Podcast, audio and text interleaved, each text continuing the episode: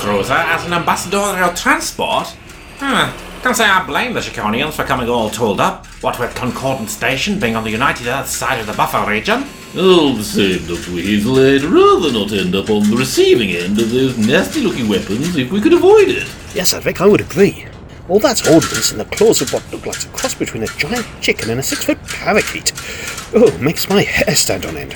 Probably best you didn't tell the Chiconians that, Brigade Lee uh, Helen. It might not be the most politic foundation with which to open our negotiations. yeah, let's at least try to open a dialogue before giving them an excuse to shoot us all. Now, shh, I need to do my thing. Ah, hi, Ambassador Polly Wanna Cracker. I greet you on behalf of the United Earth Confederation. I am the venerable Ambassador Dr. Weasel, and this is my military advisor, Brigade Leader Archway Badger. I hope our talks will be fruitful and not at all nutty. As do I, Venerable Ambassador. May I introduce my military advisor, Swinglord Chirpington, and my personal aide, Lieutenant Advic Goose. A pleasure to meet you all. I'm sure this will be the most interesting. Another Advic Goose? Who works for the Chiconians? And he looks exactly like my Advic? Plus, and you might have missed this, Doctor, he's got precisely the same name, too. I always knew you were up to something behind my back, Advic, and now I've got proof. It is the 28th century.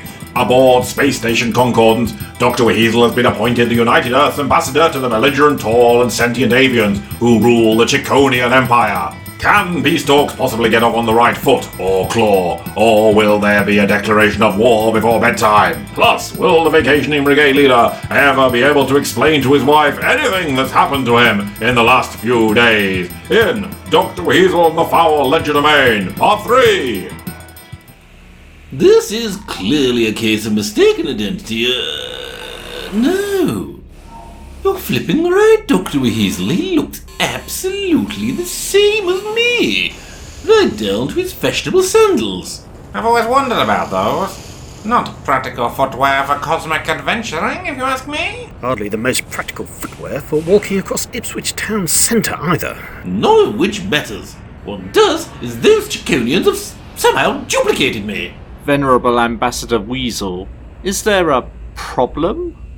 Although the likeness between my aide and your companion is striking, I was not aware avian forms like my people were common among the sentient beings of the Earth Confederation. Perhaps, gentle beings, I could explain. Explain? Hey, let like to hear you flipping try, you doppelgoose. You see, myself and your Advic are essentially, from a certain perspective, the same being. I flaming always knew one day the goose would sell me out to the the Voganians, the Quagargians, or the Flip Dandoodles.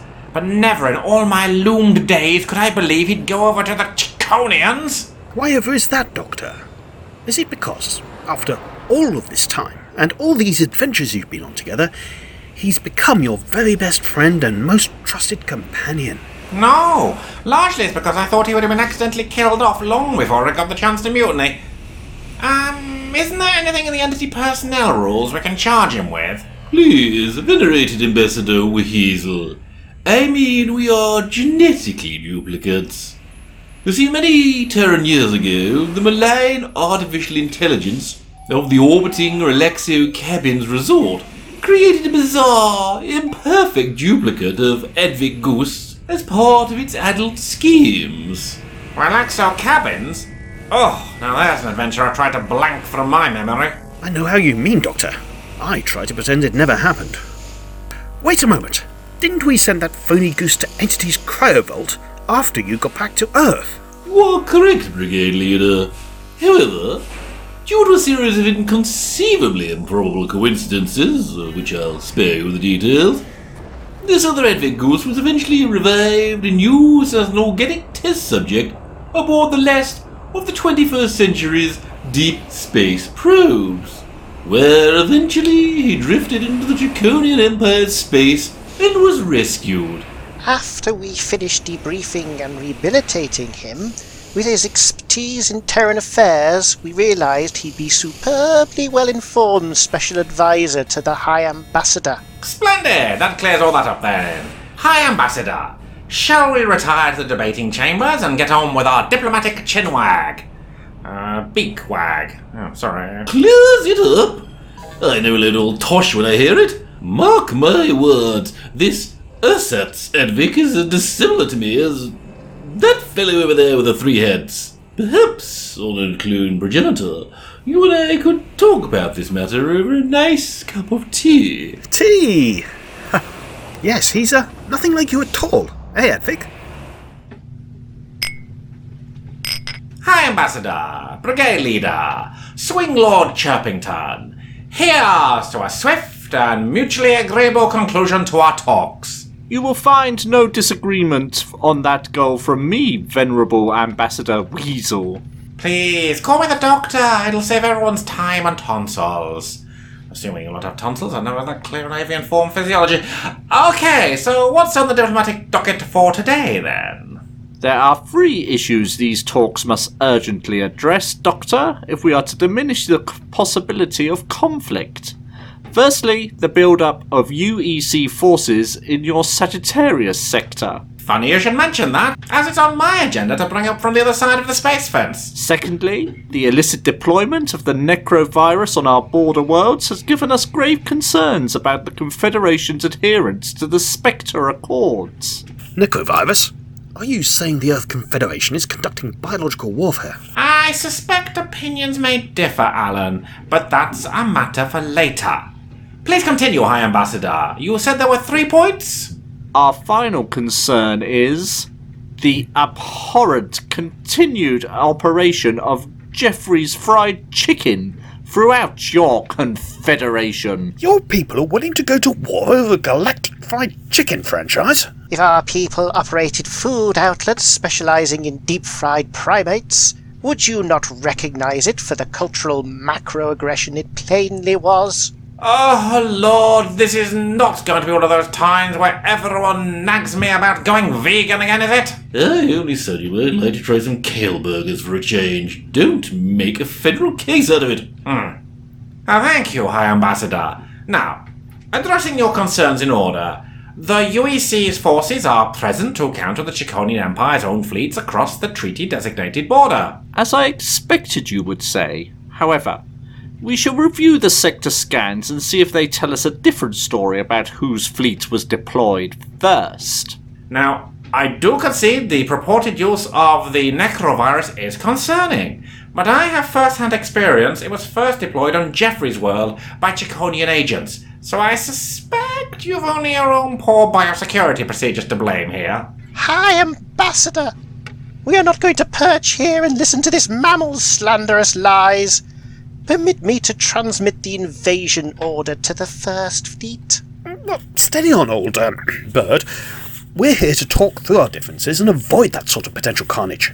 Speaking one old soldier to another, wouldn't it be better that way? Well said, Alan. I really must bring you along as a companion more often. You're far more use than the goose in these sort of circumstances. Warrior to warrior, brigade leader, would you not prefer the honest clash of atomic rays and neutron torpedoes to this idle twittering? Swing Lord, remember who speaks in the Emperor's name here. Perhaps, High Ambassador, we might call a brief recess to allow tempers to call. I concur, Doctor. But first, I must hear your response to our final issue. Hmm? Oh, the fried chicken thingy. Yeah, I can see why that might pee you off. Uh, look, I can't promise overnight action, but I'll speak to my people and I'll see if they might. Oh, I don't know. Switch production to deep fried elephants or something more culturally sensitive to our Chiconian friends. Deep fried elephants? Shh, Alan. Don't make me call the goose back off the substitutes bench. Venerable Ambassador Doctor, this has been a mildly encouraging start. We shall meet again after the first meal tomorrow's cycle.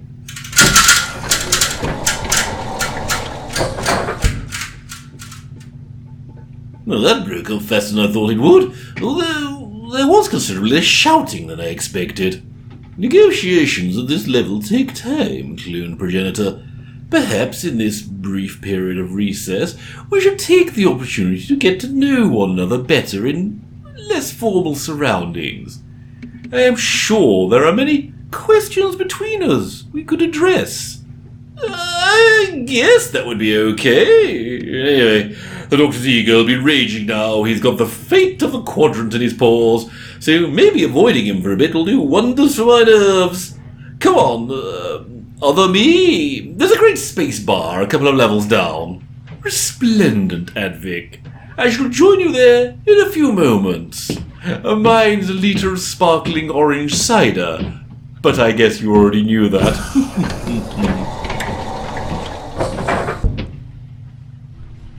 Lieutenant Edvic to Chirpington.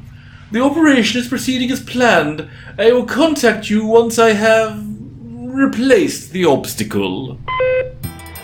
What nefarious plans do the Chiconians have for and the Doctor? Will the peace talk be brought to a grinding halt, a calamitous end, or is there yet a faint hope of reconciliation among the stars? Find out who lives, who dies, and if fried chicken is off the menu across the cosmos forever in next time's conclusion to Dr. Weasel and the Foul Legerdemain.